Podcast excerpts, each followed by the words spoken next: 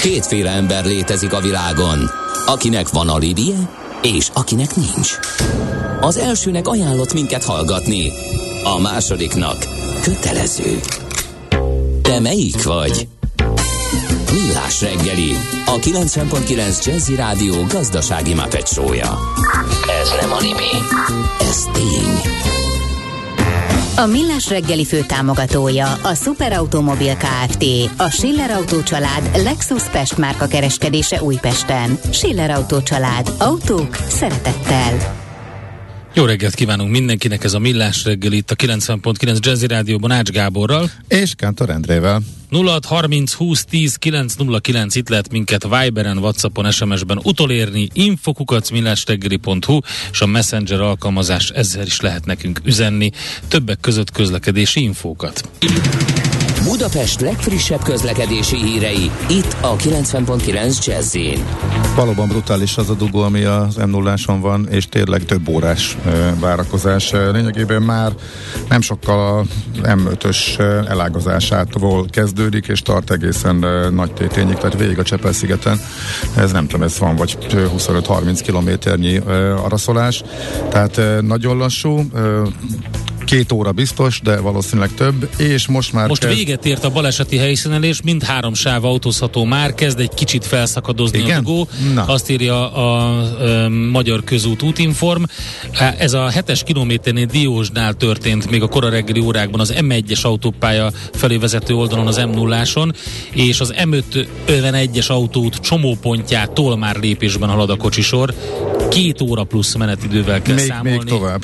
Még, már most már tovább? Még, még egy, onnan még egy 5 kilométer, ahol kezdődik, viszont oh. kezdenek a város felé kerülni az emberek, tehát az M5-ös bevezetőn is, illetve a déli gyűrűn is már sokkal keményebb lassulás látszik, mint egy órával ezelőtt valószínűleg a sok órát várakozást így próbálják kerülni az autósok. Lehet, hogy most már talán nem érdemes, vagy inkább kicsit félreállni és várni.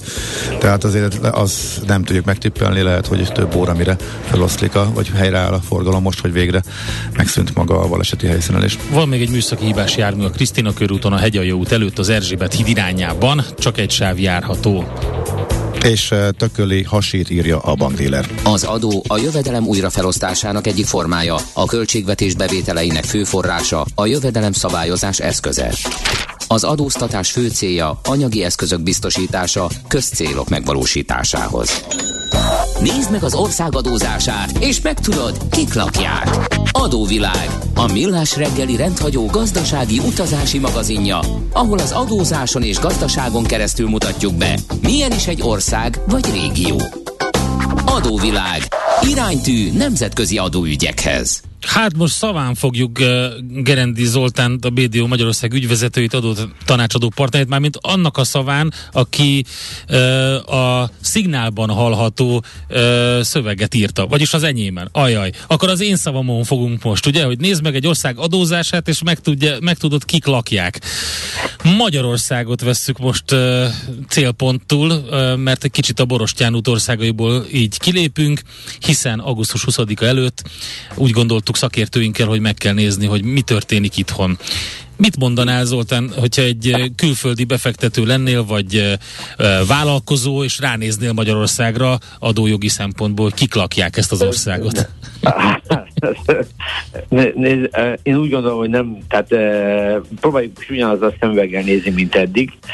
Én nem mondanék rosszat róla, viszont amit, amit akarok mondani, hogy a Borostyán útnak része volt Magyarország, uh-huh és, és ebből a szempontból sem kell elhagynunk ezt az ívet, mert ugye a Borostyán út országait vesztük, és most gyakorlatilag északról haladunk délre, és így vettük be Magyarországot is András kérésére. Itt ez egy leágazás volt, ez, ez, a, ez az út ez Rómába vezet, északról, tehát gyakorlatilag a keleti tengertől ment egészen, ugye néztük Leningrád vagy Szentpétervártól ment lefele egészen Rómáig és Magyarországon ez eh, Szombathely, eh, Szombathelyen ment át. Nyilván, aki a hegyet el akart, hegyeket, az osztrák hegyeket el akarta kerülni, az erre felé jött és ez egy, eh, ez egy nagyon jelentős út volt, amire azt mondják, hogy ez már, ez gyakorlatilag, ez már az első század elején a rómaiak kavics alapozással 7 méteres szélességben megépítették. Tehát azért azt tudni kell, hogy Magyarország a nem, nem, nem, ment, nem ment el, már akkor is részben tranzitország voltunk. De ha így nézzük egyébként Magyarországot kívülről, akkor én azt hiszem először, hogy mit is jelent ez, mi vagyunk híresek, hát ugye rengeteg, tehát egyértelmű dolgokban úgy, úgy ne, szóval rengeteg mindenről vagyunk híresek, vagy ismertek, vagy legalábbis azt gondoljuk. Én néhányat az észreértem, hogy egy kicsit a, a lendületünk meglegyen, a találmányok, ugye hát itt azért a magyar innováció sok szempontból híres, a legutolsó az a Rubik Endrének, eh, Rubik Ernőnek, bocsánat, köszönhető, de ebben benne van a C-vitamintól kezdve rengeteg minden, az atomfizikusaink és így tovább. Ételeink is nagyon híresek, de ez még nem egy gazdasági paraméter, termálvizeinkről vagyunk híresek, 1300 forrásunk van. Eh, a mezőgazdaság ugye borok, eh, Tokaj régi, illetve... De az határon túl is? Uh, igen, igen, szerintem a magyar borok ilyen szebb, a Tokaj az, az mindig is hát egy... Tokaj az biztos. Tokaj, igen. Talán. A többi az, az, az már egy kicsit kevésbé, de ugye nyilván ez az attól függ, hogy, hogy kit kérdezünk, meg hogy mekkora merítésből dolgozunk, de valószínűleg igen, itt a környező országokban a, a termálvizek, a fürdőturizmus, igen, a borok az biztos, hogy megvan. Igen, na most ami még érdekes, ugye, ugye ez kapcsolódik a paprika is, ez is egy érdekes történet, illetve ami még nagyon érdekes, hogy amiben a világ második helyén vagyunk, az a Dohány utcai zsinagóga. Az a, a világon a második legnagyobb zsinagóga, közel 3000 fős befogadó képességgel, ami azt hiszem ennél nagyobb, csak Manhattanben van egy talán, tehát ami, ami szintén ismerté tesz minket a, a, a, a, a névünk, ugye ez a Hungary, ez, ez egy érdekes dolog, hogy Magyarország, az, mi, mi nem hívjuk magunkat hunoknak, de a történelem során valahogy ez új rajtunk ragadt, mert a hunok tényleg itt raktak az avarok előtt, és ilyen szempontból, hogy van-e rokonságunk, ez egy nehéz kérdés, de ugye hát a Attila név az ma is szerepel a, a magyar nevek között. De a lényeg az, hogy a, a, a magyarok ugye 895-896-ban érkeztek ide Ázsia, Ázsiából, és innen kicsit visszacsatolva a Sejemútra, türkmén területek környékéről származunk, és innen van az a fajta, hát nyelvi, meg ilyen fajta ilyen, hát talán emocionális, ugye tudósok biztos ezt másképp mondanák, de rokonságunk ezekkel a, a vagy közeliségünk ezekhez a török, török nyelvű népekhez. Aztán 1526-ig így a történelmet röviden végigfutva egy királyság voltunk, önálló királyság, majd 1541-től 1699-ig a ottomán birodalom részévé váltunk, és ezt követően pedig 1918-ig a Habsburg birodalom részévé váltunk, ugye ez egy duális királyság volt.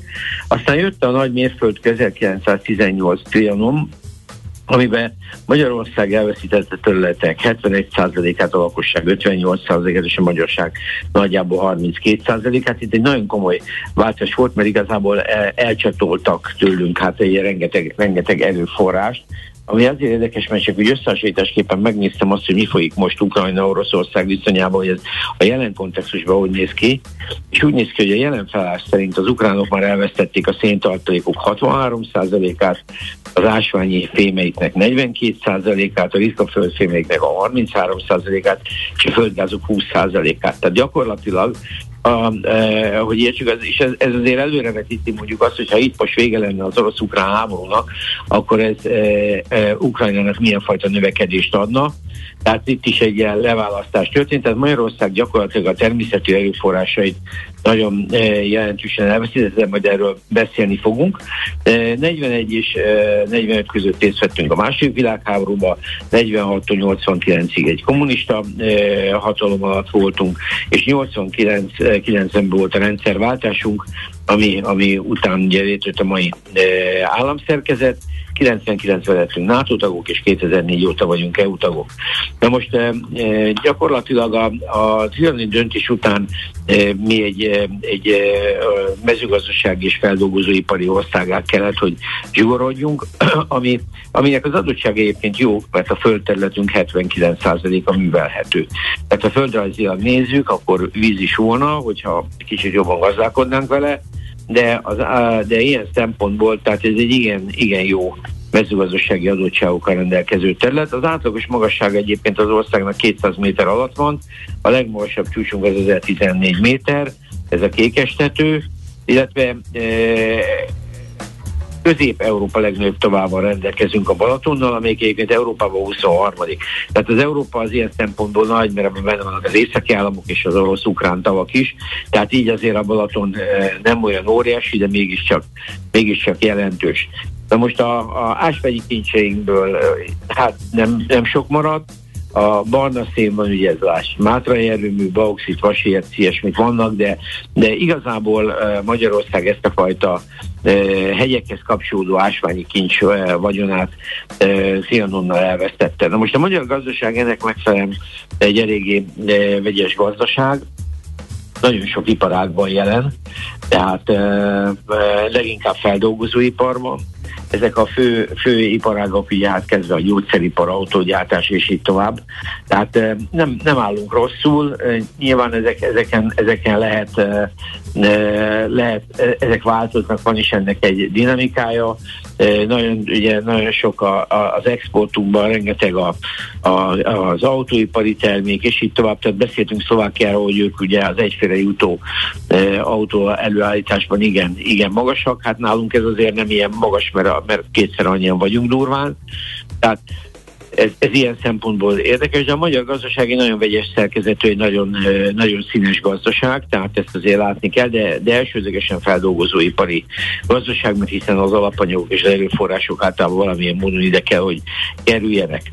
Na most a, Gyakorlatilag az adórendszerére röviden átérve, amit az ismerünk, de kicsit, kicsit próbáljuk most meg ezt kívülről megnézni. Mi nem vagyunk egyébként nemzetközi összehasonlításban nézve egy a, a alacsony adókolcsó ország, annak ellenére, hogy itt a TAO körül sok vita megy, majd beszélünk erről röviden, de összességében mi az OECD átlag körül mozgunk, de viszont, viszont az adó szerkezetünk az sok szempontból eltér a környező országéktól, országoktól. Tehát az áfánk az 27 százalék, azt tudjuk, hogy ez így rajtunk ragadt, ez, a, ez egyébként az EU csúcs érték, de Nyilván lehetett fölfele, de, de ezért ez, ez, ez egy nagyon magas. Ez egyben mutatja azt is, hogy Magyarországon a fogyasztási eh, adóknak a, a, a, a mértéke az, az magas. Ennek egyébként az adójogi alapelve az az, hogy a, ez egy, eh, a fogyasztás az, az a, mindenki annyit fizet, amennyit felhasznál. Sokan egyébként ezeket az adókat tekintik a legegészségesebb, eh, igazságosabb adóknak, mert ha valaki keveset fogyaszt, keveset fizet, míg a jövedelemadóknál ez nem így van, tehát ha valaki sok a jövedelme, de abból keveset használ fel, akkor is sokat adózik.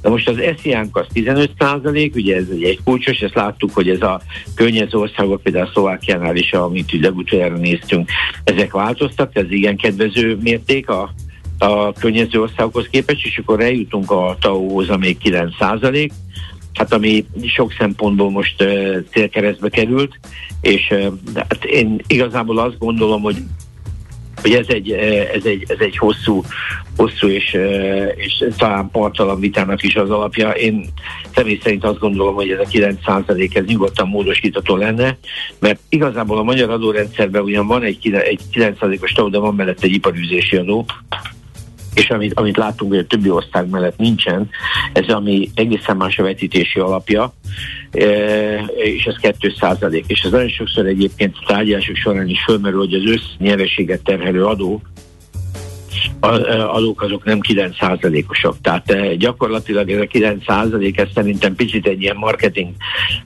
fogás is, mert a, a, ahhoz, hogy ezt objektíven tudjuk nézni, ahhoz az iparüzési adót is kéne.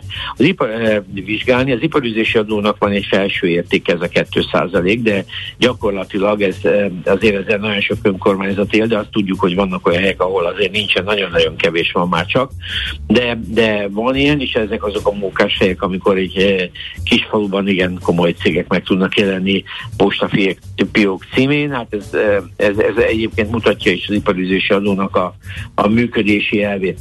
Szóval azt lehet mondani Magyarországról egy összességében kívülről nézve, hogy egy, egy színes, innovatív ország, nagyon jó feldolgozóipari e, háttérrel, és egy nagyon jó mezőgazdasággal. Nyilván rengeteg e, probléma van. Ásványi, tehát, e, tehát erőforrás, tehát természeti erőforrásunk nagyon-nagyon kevés van. Tehát itt ilyen szempontból eltérünk a szomszédainktól, mert ha körbenézünk, hogy a Kárpát-medence hegyei azok nem nálunk vannak, de ilyen szempontból a, a, a közlekedés, logisztika és így tovább, tehát Magyarország egyáltalán nincs rossz helyzetben. A, a, a, az adórendszere az szerintem nagyon nem homogén, tehát nagyon én, én, én azt gondolom, hogy, hogy ugyan összterheit tekintve egy GDP arányosan OECD átlag, tehát nem azok vagyunk, de bizonyos pontokon a súlypontok nincsenek helyükön, attraktívnak tűnik, tehát a 9%-tól tényleg attraktív, de azt gondolom, hogy ez ma már kiöregedett, tehát ma már nem ezzel kell az attraktivitást elnyerni, hogy konfliktusok élére kerülünk, hanem gyakorlatilag egészen más módszerekkel. De összességében azt gondolom, hogy egy, egy befektetőbarát gazdaság, és ezt azért úgy nagyjából lehet is látni, hogy ez elég szépen halad.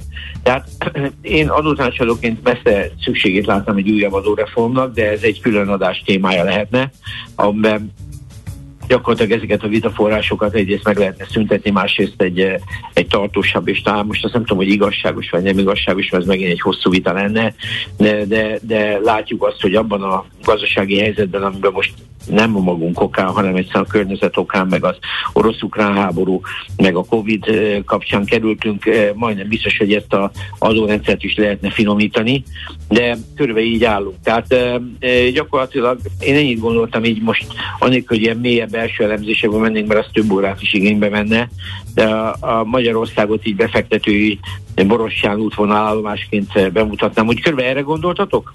Nagyjából erre gondoltunk, köszönjük szépen. Jó így egy külső objektív szemüvegen keresztül Igen. megnézni.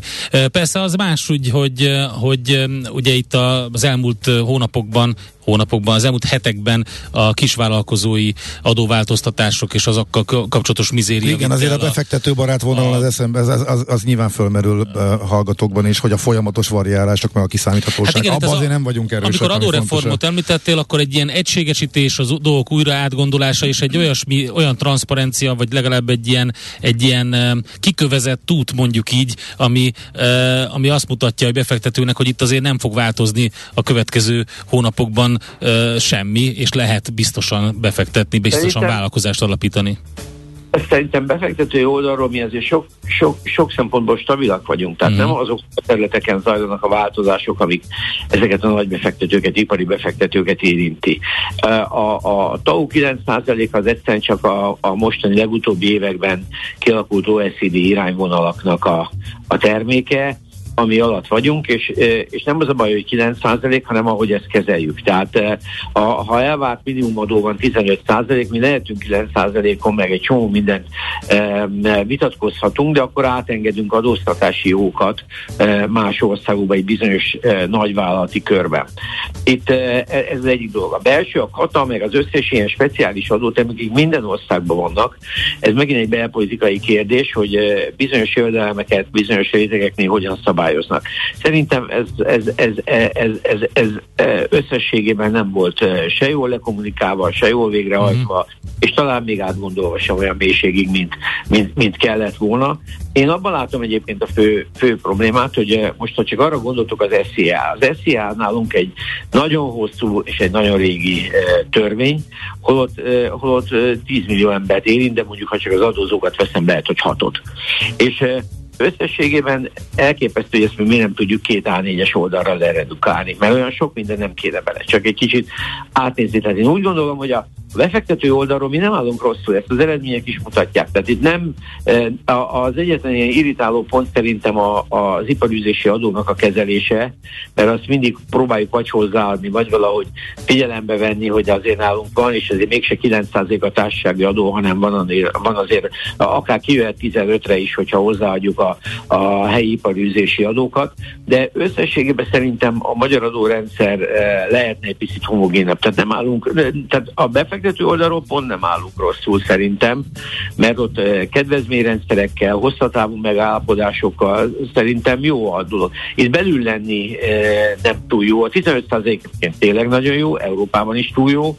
Látjuk, hogy több helyen fölé raknak egy felső kulcsot, főleg a társadalmi igazságosság eh, okán viszont az infláció azért sok embernek a jövedelmét, főleg alacsonyabb kategóriában, mert most az nálunk megszaladt. Ezt leradírozza, igen. Leradírozza, igen, és azért én szerintem a közteherviselés azért a, valahol arányos kellene, hogy uh-huh. legyen. Igen. Tehát, tehát, tehát azért az szerintem senkinek se jó érzés, meg a nagy jövedelműeknek sem, hogy, hogy, hogy, hogy ez valahol nincs át, tehát valami, valahol azért tényleg, tényleg szerintem a több sávnak, vagy egy második sávnak lenne helye, de ezt el kell dönteni. Igen. Ez egy, ez egy, ez egy politikai kérdés, egy adórendszer nagyon nehezen tud igazságos lenni. Csak azért, hogy befektető oldalról a magyar adórendszer szerintem nem rossz. Tehát e, nincsenek forrásadóink, tehát e, innen könnyebb ki pénzt kivinni, és ezek fixek, ezek évek óta, tehát vannak a... Az magyar... egy kiszámítható pálya, igen, értem. Ha, Abszolút, abszolút. Ezt akarom mondani, tehát befektető oldalról mi nem vagyunk egyetlen ország, ami most kiszámíthatatlan volt az amerikai egyezménynek a igen. felmondás. Ezt meg megbeszéltük, igen. Hát meg mondjuk a, kül, a váratlanul belső különadók ide meg oda, sose lehet tudni, mikor igen, következő ez, ezek. Ez, igen. Ez, ez, ez, ez, az iparági adózási gondolkodás, ez nem biztos, hogy jó, és erről beszélünk tőle, hogy, hogy igazából mi nálunk az egy gyakorlat 2010 óta, ami egyszer működött, azt gondoljuk, hogy mindig működik, de hogy kinézünk iparágokat, és azt mondjuk, hogy a többlet nyerességet elmondjuk, aztán valakinek nincs is többlet nyeressége. És ez itt, ez itt a gond. De mondom, kívülről nézve mi, mm, mi okay. egy kompet, kompetitív adórendszerrel rendelkezünk, csak a belső részei szerintem nem jók. Mm-hmm. Oké, okay. Zoli, nagyon Zoli, szépen nagyon köszönjük, köszönjük, érdekes volt a beszámoló. Megyünk tovább akkor a Borostyán úton. Oké, okay. köszönjük, szervusz. Gerendi Zoltánnal a BDO Magyarország ügyvezetőjével, adótanácsadó partnerével beszélgettünk. Most Magyarországon tartózkodunk, mondjuk így, picit kitértünk a egyenes útról a Borostyán út országai között, mert hogy jön augusztus 20-a, és azért is fontos Magyarországról beszélgetni.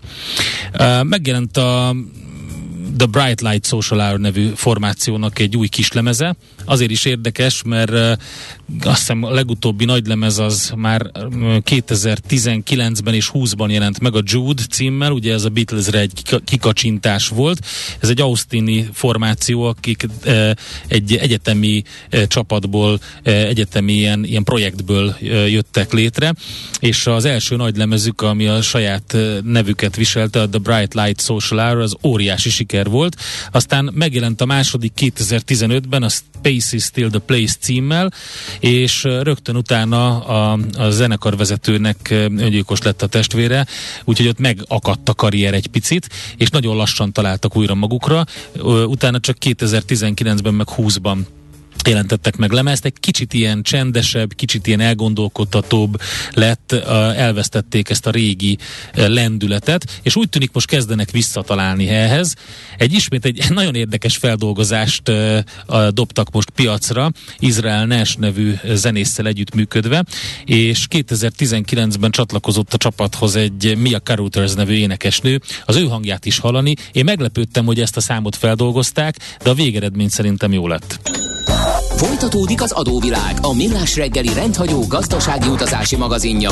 Nézd meg egy ország adózását, és megtudod, kik lakják. Adóvilág. Iránytű nemzetközi adóügyekhez. Feledi Botont külpolitikai szakértő a vonalban, szervusz! Sziasztok, jó reggelt kívánok! Na hát Gerendi Zoltán nagyon tárgyilagosan adó tanácsadói szemszögből vizsgálta meg Magyarországot, és úgy ítélte meg, hogy alapvetően a befektetőknek ide települő nagy, nagyipari vállalkozások számára egy viszonylag jó hely vagyunk, egy vonzó hely. Persze, utána azt is megbeszéltük, hogy azért itt bent lenni, és más, hogy más és itt élve érzékelni a dolgokat. Na de nézzük akkor külpolitikailag, hogy, hogy állunk. Hát itt úgy tűnik, hogy például ebből a V4-ekből itt elvesztettünk egy pár lábat, és most már csak e, e, V1-ként ugrál tovább ez a szövetség. Mm, igen, nagyon érdekes megnézni Magyarországot ilyen madártávlatból, mert e, tényleg egy közép-európában olyan helyen fekszik, ahol az északiaknak már egy picit délre van, a balkániaknak már egy picit északra van, e, ami, ami egyben kedvező is lehet, amikor Magyarország ezt ügyesen kiátta, másrészt pedig e, hát ebből a geopolitikai vagy geográfiai helyzetből is következik, hogy de mindig vannak csoportok, akik egyszerűen a térképen elfoglalt helyükből jobban összetartanak. E, ami, ami látható az az, hogy hogy eh, mondjuk a csehekhez, szlovákokhoz viszonyítva, vagy a lengyelekhez viszonyítva, eh, de most már a románokhoz viszonyítva is Magyarország egy picit kevesebb tartós, intézményesített regionális együttműködésben vesz proaktívan részt. Vagy legalábbis az biztos, hogy a Visegrádról szeret kommunikálni, de ahány Szlavkovi háromszög, Reimari hármak, a, beszéltünk ugye a baltiakról is, hogy ők micsoda együttműködésekben vannak benne. Nyilván a balkáni országokkal még nehezebb ilyeneket kialakítani, és hát nem mi vittük ezt az ászlót előre. Tehát ezekből a szempontokból Magyarország kevesebb ilyen félinformális intézménynek a résztvevője. Emlékezzünk vissza, hogy a balti országok, ugye a skandinávokkal közösen még saját befektetési bankot is létrehoztak, aminek a főösszege egészen nagy szám. Tehát ezekhez képest mondom, hogy ez kívülről nézve így fest. Ha, ha egy jó hírt is keresünk, akkor az az, az hogy érdekes mondom, 2015-ben született meg az a magyar kormányzati döntés, ami azóta a Honvédelmi Minisztérium kiadását körülbelül megötszörözte. Tehát ha, ha valami elindult Magyarországon, akkor egyébként az az Zinyi eh, haderőfejlesztési program, ami eredetileg 2026-os záró dátumokkal szándékozta, és azóta csinálja is a magyar haderőnek egy rendkívül komoly fejlesztését. Ebben van uh, ugye valami NATO követelmény is, hogy jól tudom. Abszolút, igen. Aha. Tehát kétszázalékos költési kötelezettségünk van, ezzel Magyarország sokáig még a szlovákokat se hagyta le, aztán a cseheket. Szépen mindenki elkezdett fölzárkozni, nyilván ez Ukrajna fényében egy teljesen más történetté uh-huh. vált. Tehát itt a kétszázalékot most már szépen lassan mindenki megérte, hogy teljesíti, hogy mikorra mondjuk azért erről Zoli is tudna mesélni, hogy ez egy számolás másik kérdés is, hogy mit számolunk bele, mit nem ebbe a két százalékba. Eh, de az biztos, hogy itt, itt a Leopard eh, tankoknál, a 24 plusz 12 darab Leopardnál sokkal több dologról van szó. Tehát itt Kiskunfélegyházán ugye kézi fegyvereket gyártunk, Cselicensz alapján több mint 100 milliárd forint érjen 20 helikopter, itt vannak a legkülönbözőbb Bocsánat, jut eszembe, ma foroghatnak tankok. itt a parlament környékén ezek a helikopterek, mert gyakorlatoznak. Ma lesz a gyakorlat, ugye? Így van. Igen, igen, a 20. Igen, ünnepségekre felkészülésre, úgyhogy ezt lehet most pont hallani majd, amiről beszélgetünk. Élőben megtekinthetők az adóforintból vásárolt eszközök, szamok, légvédelmi rendszer, eh, hiúzok jönnek, hogyha már jönnek a párducak. Eh, ebből egyébként 218 darabot rendeltek, és egy részük Zalaegerszegen készül. Kaposváron fognak majd a eh, Gidrán eh, csapatszállítók, tulajdonképpen páncélozott csapatszállítók készülni, de vettünk norvég-amerikai légvédelmi rakétarendszert, vagy éppenséggel vásároltunk új radarokat, és még a grippeneknek is történik egy fejlesztése, tehát nekik is lesznek új radarjaik. Úgyhogy a magyar haderő ilyen szempontból tényleg láthatólag sok-sok száz milliárd forintot kapott meg ezekre a vasakra, de azért itt is látjuk, hogy hát a számok azok mit jelentenek, tehát hogyha beszélgetünk mondjuk két tucat önjáró lövegről, ugye ez is érkezik a németektől, akkor, akkor azért hát egy ukrán-orosz háborúnak a fényében mm, ezek a képességek picikék. Hát, Nyilván nem jó, persze, ország. Igen, de ugye azt lehet tudni, hogy egy ekkora méretű ország önmagában nagyon sokat nem tud tenni szövetségben az erő, és hát meg, megvan a megfelelő szövetségi elköteleződésünk. Így van, így van. És de, most most nem tudom, mire, nem tudom mire, de most hirtelen nem tudtam melyikre gondol, mert hogy... De, na, ki, ennyi, de, ennyi, bocsánat, egy kívül... Ennyi, troll bácsi. Te kívül, Fontos... nem troll bácsi, hát kívülről ránézve, kívülről ránézve. Erre az ország nem az van, hogy tagja az egyiknek, de máshova is nagyon szívesen csatlakozik, illetve dörgölözik? Nagyon szívesen beszél a dörgölőzésről. Na, az, az más. Jó, kérdés, tehát, hát, szét, ez más.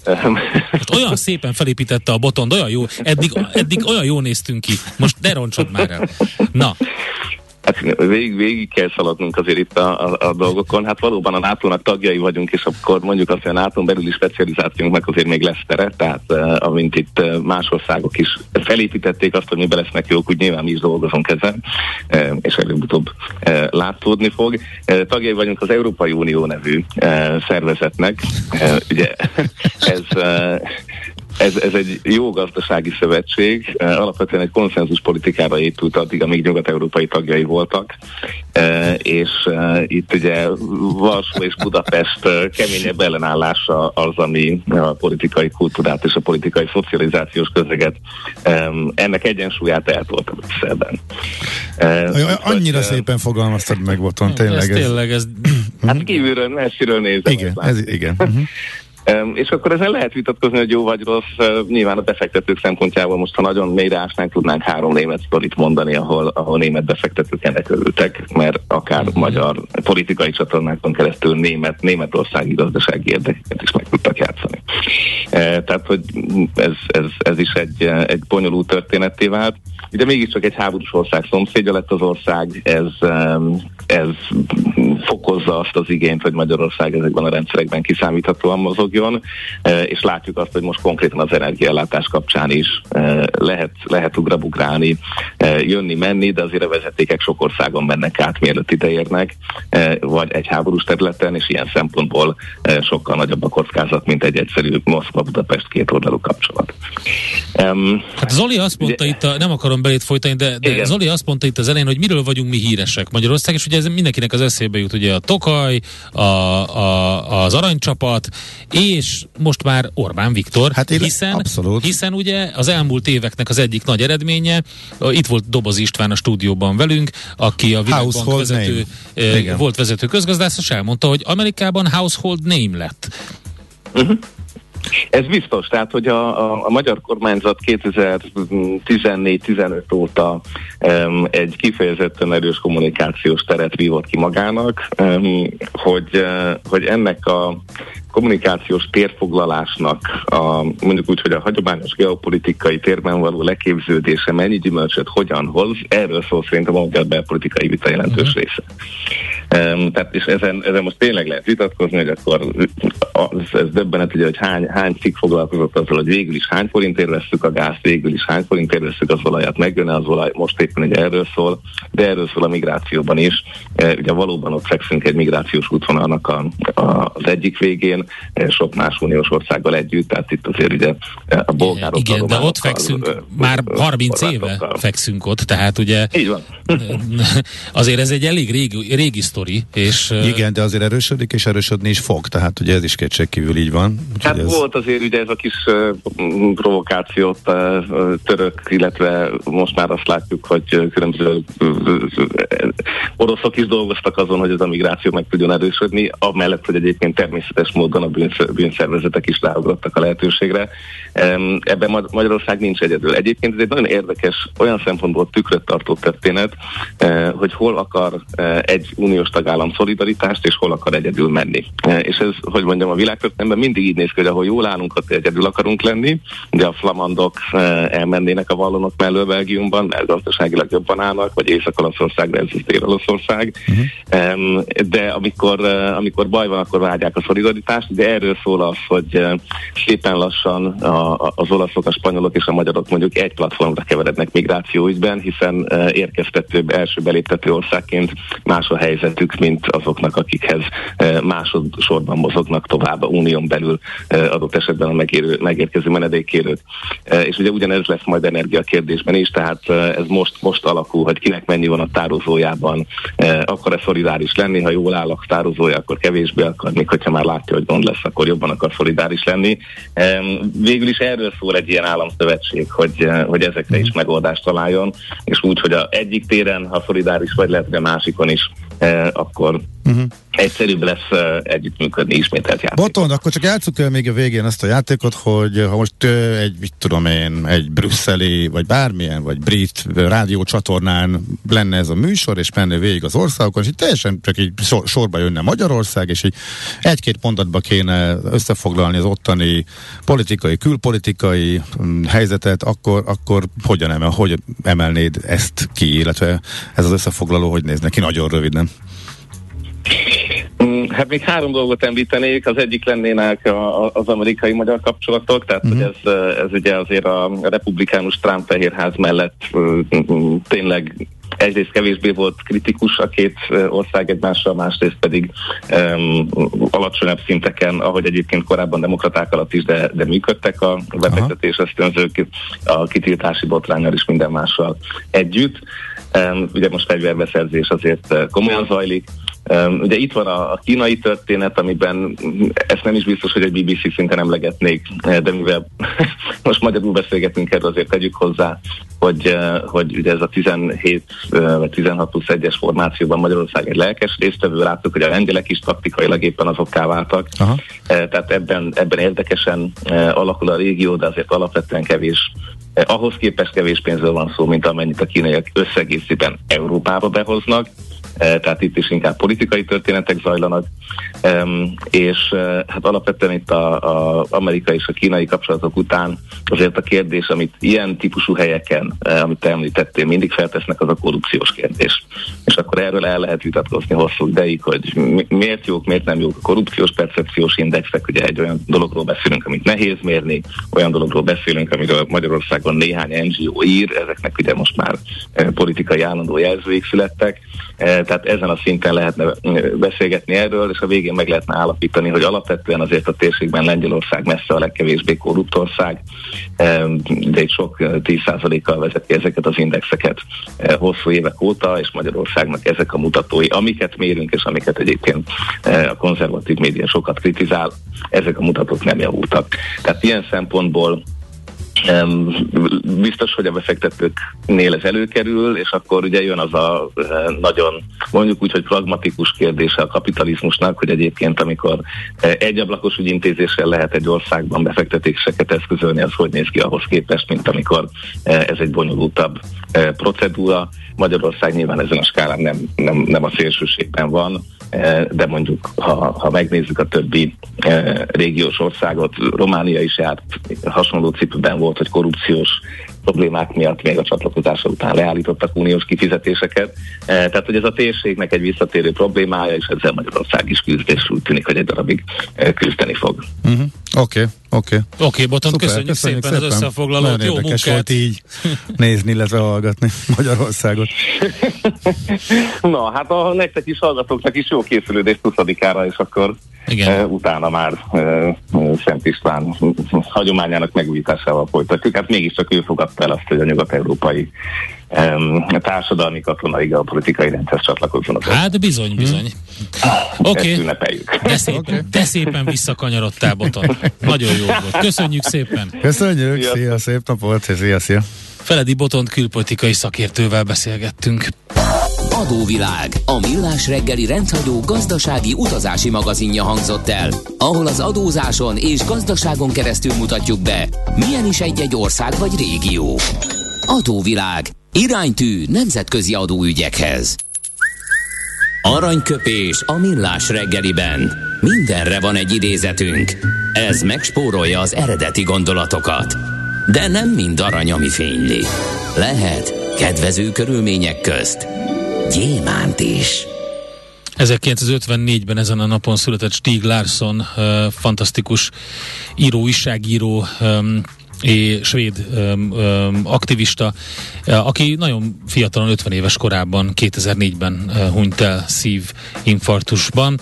Öm, és az egyik millás reggeli idézet, amit lehet, hogy többször hallottatok, az az ő egyik krimiéből van, a Millennium trilógiából. A barátság két dolgon alapul. Tiszteleten és bizalmon. Mindkettőre szükség van, mindkét félnél tisztelnünk, tisztelhetünk valakit, ám ha nincs meg a bizalom a másik iránt, úgy szétforgácsolódik a barátság. Nagyjából rímel az előző blogban elhangzottakra, és akár gondolhatunk a v érdekes módon, úgyhogy hát nem, nem, egy, nem egy óriási mondat, de úgy látszik időről időre ezeket így meg kell ismételni, hogy ezt mindenki megértse. Aranyköpés hangzott el a millás reggeliben. Ne feledd, tanulni ezüst, megjegyezni arany. Hát ez meg mi? Jé, egy okos morzsa. Az Okos Morzsák támogatója a Surgeon ZRT, az önműködő kis- és középvállalatok cégépítő partnere. Sok vállalkozás tulajdonosa még évtizedek után is napi 12 órát dolgozik, pedig a szintlépéshez, további növekedéshez, hatékony, profitábilis működéshez már egy jól felépített vezetői csapat kellene, hogy irányítsa a céget. ahol mindenki egy közösen megfogalmazott cél érdekében dolgozik. Az Okos Morzsák támogatója a Surgeon ZRT, az önműködő kis- és középvállalatok cégépítő partnere. Surgeon ZRT, az üzleti vállalati tanácsadó. Van egy mágikus hang a parketten, amire minden színes öltönyös bróker feszülten figyel. Ha megszólal a csengő, jöhet a roham. Báj vagy szel, vétel vagy eladás. Persze minden attól függ, mi történik a csengő előtt. Before the bell. A millás reggeli amerikai piaci rovata, hogy tudjuk, melyik gombra nyomjunk, még mielőtt a Wall Street kinyit. Részvényosztály, vigyázz, becsengettek. A vonalban Bodnár Martin, az Erste befektetési ZRT USA Desk üzletkötője. Szervusz, jó reggelt! Sziasztok, üdvözlöm a kedves hallgatókat! Mire figyelünk a héten? Hát igazából tovább nézhetjük, feltételezhetően ugye ezt az emelkedést. Előző héten is szépet mentünk, most már májusi szintekre emelkedtek vissza egyébként a részvénypiaci indexek Amerikában. Az S&P 3%-ot emelkedett, a Dow 2,4-et, a Nasdaq pedig 2,7-et ez előző héten. És ugye itt a fő indok az emelkedés mögött ugye jobb inflációs adatok voltak, tehát úgy néz ki, hogy tetőzik a Amerikában a, az infláció, és ugye nem kell annyira majd erőteljes kamatemelést ö, bevezetnie, ugye ezt a kamatemelési pályát a Fednek. E, igazából még amit a piacról elmondhatunk, hogy azért átlag alatti forgalommal kereskednek rajta, tehát, hogy ezt várjuk egyébként ezen a héten is, hogy ez fog folytatódni. Nagyon sok retail befektető aktív volt az elmúlt időszakban. Megint lehet látni olyan cégeket, amiket hirtelen meghúznak. Most ugye sokkal rövidebbek ezek a a, az időszakok. Ugye itt ki is emelnék például egy ilyen céget, ez a Magic Empire volt itt az elmúlt időszakban, neki kilőtt ö, több százszorosára ö, az IPO utáni nap a cég árfolyama, most pedig már az IPO árhoz képest mínusz 80%-ba vagyunk, tehát hogy megint mennek ezek a kisebb, ugye ezek a mém rallik. Uh-huh. Uh, még amit a piacról érdemes mondani az, hogy azért újabb kockázat uh, ütéti fel a fejét, mivel az USA ismét egy ilyen ötfős, magasrangú gárdát küldött Tájvánba. Igen. Ez a tegnapi nap történt, és ugye itt a, meg, meg akarják erősíteni ugye az amerikai tájvani kapcsolatokat, illetve a félvezetőkről tárgyalnának, mert ugye itt a félvezető kapacitásnak a 63%-át ugye Tájván bocsátja rendelkezésére a világnak, és ráadásul a fejlettebb csipek köthetők hozzájuk, tehát hogy ez igen fontos amerikai számára. Ez egy nagyon jó kérdés lesz, ugye az, az amerikai piac egyébként is elég bizonytalanul reagált a múltkori tájvani látogatásnál is, úgyhogy ez, ez elég érdekes lesz, itt főleg a hét elején. Meg azt is érdemes itt kiemelni, hogy egyébként előző héten pénteken pedig kínai vállalatok önként bejelentették, hogy szívesen kivonulnának az amerikai tőzsdéről. Ja, igen, igen, tényleg ez érdekes volt. Igen, eddig ugye fenyegették őket, és öt ilyen cég volt, köztük egyébként a nagyobbak között a PetroChina, China Life Insurance, uh, Sinopec, tehát hogy ezek relatíve azért egész nagy cégek, és azt mondták, hogy uh, sokkal drágább itt az administratív költség, annak, hogy ugye megfeleljenek az amerikai szabályozásnak, mint hogy egyébként kivonulnának a, az USA piacról. Egyébként ezeknél a cégeknél ilyen fél százalék körüli itt az amerikai ADR-eknek, tehát hogy a, a forgalom, amit hoz az amerikai piac, tehát, hogy nem, nem olyan nagy forgalmú cégek ezek Amerikában, de azért ez egy elég erős jelzés egyébként. Ugye itt a többi 250 uh, cégnek is, ugye itt a 250 kínai céget veszélyeztetnek itt a kivezetéssel, tehát hogy azért ez egy erős lépés ezektől a cégektől, egy erős bejelentés. Héten ugye vállalati jelentések lesznek, nagyok már lejelentettek, a gigavállalatok, most itt a kiskereskedelmi áruházláncok fognak jönni.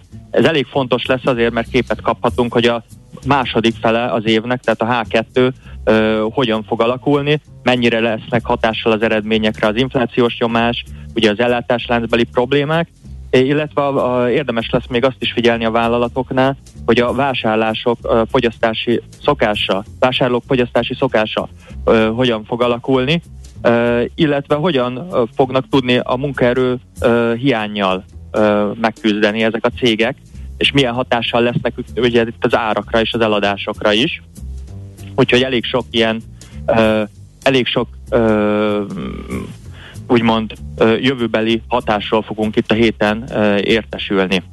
legnagyobb egyébként kedden uh, lesz, ugye itt a legnagyobb retail amerikai uh, kiskereskedelmi áruházlánc, itt a, a Walmart fog publikálni kedden, piacnyitás előtt. Uh, itt van egy elemzői várakozás, 7% év per éves növekedés, részvénykénti eredményben meg mínusz 10%-ot várnak, uh-huh. és egyébként az azért érdekes, mert előző hónapban bejelentették, hogy idén egyébként mínusz 13% is lehet ez a a részvénykénti eredmény, mivel folyamatosan uh, emelkednek az árak, emelniük is kell az árakat, és kevesebbet költenek az emberek uh, a, a drágább, nagyobb uh, profittal rendelkező termékekre, ugye a cég szempontjából, inkább mindenki megpróbálja az olcsóbb termékeket megvásárolni, és ez nagyon látszik is, mivel ez egy ilyen trend volt. Februárban itt a részvénykénti eredmény még plusz volt, amit vártak a Walmartnál. Két hónapja lecsökkentették mínusz egyre, most pedig már mínusz tizen vagyunk, tehát hogy ez egy elég romló tendencia. Uh-huh. Viszont ugye az árfolyam már erre leesett, szépen megcsapták, viszont és talán könnyebb túl teljesíteni a többszörösen csökkentett eredményvárakozást, nem? Kivéve, hogyha megint rosszabb várakozás hoznak ki ugye a uh-huh. H2-ről, meg van még egy nagyon, van egy mumusuk, hogy nagyon magas uh, készletekkel rendelkeznek, és ez óriási hát, költségekkel igen, jár. Igen. Uh-huh és ezt próbálják leépíteni, és erre is nagyon kíváncsiak vagyunk, hogy úgymond a guidance-be mit fognak mondani, hogy mi lesz itt a stratégia, hogy hogy fogják tudni uh, magu, leépíteni ezt. A, hát ebbe a, annak idején a Crocs recsent bele. Pontosan ez a magas inventory volt az, ami nagyon nem, nem tett jót neki. Igen, mert az eredményre ez nagyon nagy nyomást helyez, és ugye nem is véletlen, hogy most egyébként csúcsától ugye 17,5%-ra van, picit visszábemelkedett egyébként, mert ugye az előző jelentésnél 21%-ot esett, és ez azért nem egy, nem egy normális dolog egy ugye ilyen nagy kaliberű kiskereskedelmi lánctól, tehát figyeljük és várjuk majd a nagy elmozdulást. Uh-huh. Még aki egyébként ebbe a szektorban van, és szintén ugyanekkor kedden nyitás előtt fog jelenteni, a Home Depot, Aha. ő is ugye, itt ő a lakásfelújítási kiskedelmi. Kedden jön ez is? Kedden jön ő is uh. a Walmart-tal együtt, tehát hogy ez itt egyből megkapjuk Aha. koncentráltan. Itt a, a fogyasztói szokásoknak az ele, a változását egyből tudjuk majd elemezni. Itt a bevétel várakozás az 5,3% év per év, a részvénykénti eredmény... Hát fölfelé? Igen, igen, pluszos, ö, ott pedig plusz 9% Na. év per év. Tehát, hogy itt pedig az az érdekesség egyébként, hogy ők meg javítják, májusban is javították a jövőbeli kilátásukat. Q1 egyébként eléggé nyereséges lett, és továbbra is ennek a trendnek a folytatását várják, azért, mert ugye egy magasabbak ugye a magasabb árazást tudnak használni, ugye az infláció miatt, és hogy az emberek egyre jobban karba tartják az ingatlanaikat, és hogy kisebb munkákat saját maguknak végzik, tehát olyan eszközök is fogynak, amik eddig nem annyira fogytak, mert egyébként csak úgymond szakik vásárolták ezeket, most már az emberek is kezdik maguknak vásárolni, és megcsinálni ezeket a ezeket az úgynevezett házi munkákat, vagy ö, kisebb javításokat. Aha. Úgyhogy összességében egy erősebb EPS-t várnak idénre, úgyhogy idén mínusz 28%-ban van a részvény, de hogy pozitívak eléggé a befektetők itt a papírral kapcsolatosan. Izgi lesz akkor ez a keddi nap már rögtön itt az Egyesült Államokban. Figyeljük akkor a Home Depot-t és a Walmartot is, meg a Magic Empire-t, jó, hogy megemlítetted. Köszönjük szépen, Martin, jó kereskedés nektek! Köszi, sziasztok! Bodnár Martinnal beszélgettünk az Erste befektetési ZRT USA Desk üzletkötőjével. Minden attól függ, mi történik a csengő előtt. Before the Bell. A millás reggeli amerikai piaci rovata hangzott el. Mielőtt tovább megyünk, azért a forintra vessünk egy pillantást.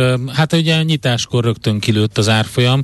Nem olyan drasztikusan, 394 11 volt a teteje az árfolyamnak, de hát ugye 3,92-n kezdtünk, úgyhogy egy 2 forintos gyengülést lehetett rögtön látni az euróforint árfolyamban, e, nyilván reagálva erre a pénteki Standard Poor's döntés. Meg most kicsit negatív a hangulat. Meg hangulat is negatív a világpiacon, meglátjuk, hogy az olajjal kapcsolatban. Egyébként az, az is nagyon érdekes, hogy egy, egy majdnem, majdnem, hogy az euróforintot rá lehet rakni a, az olajgrafikonra az árfolyam változás, tehát alapvetően változott a forintnak a, a mozgatórugója.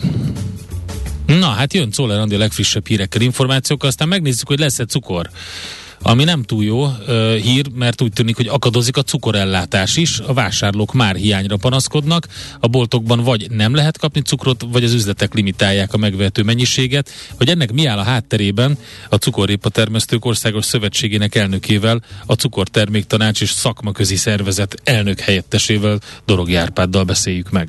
Műsorunkban termék megjelenítést hallhattak. Nézz is! Ne csak hallgass! millásreggeli.hu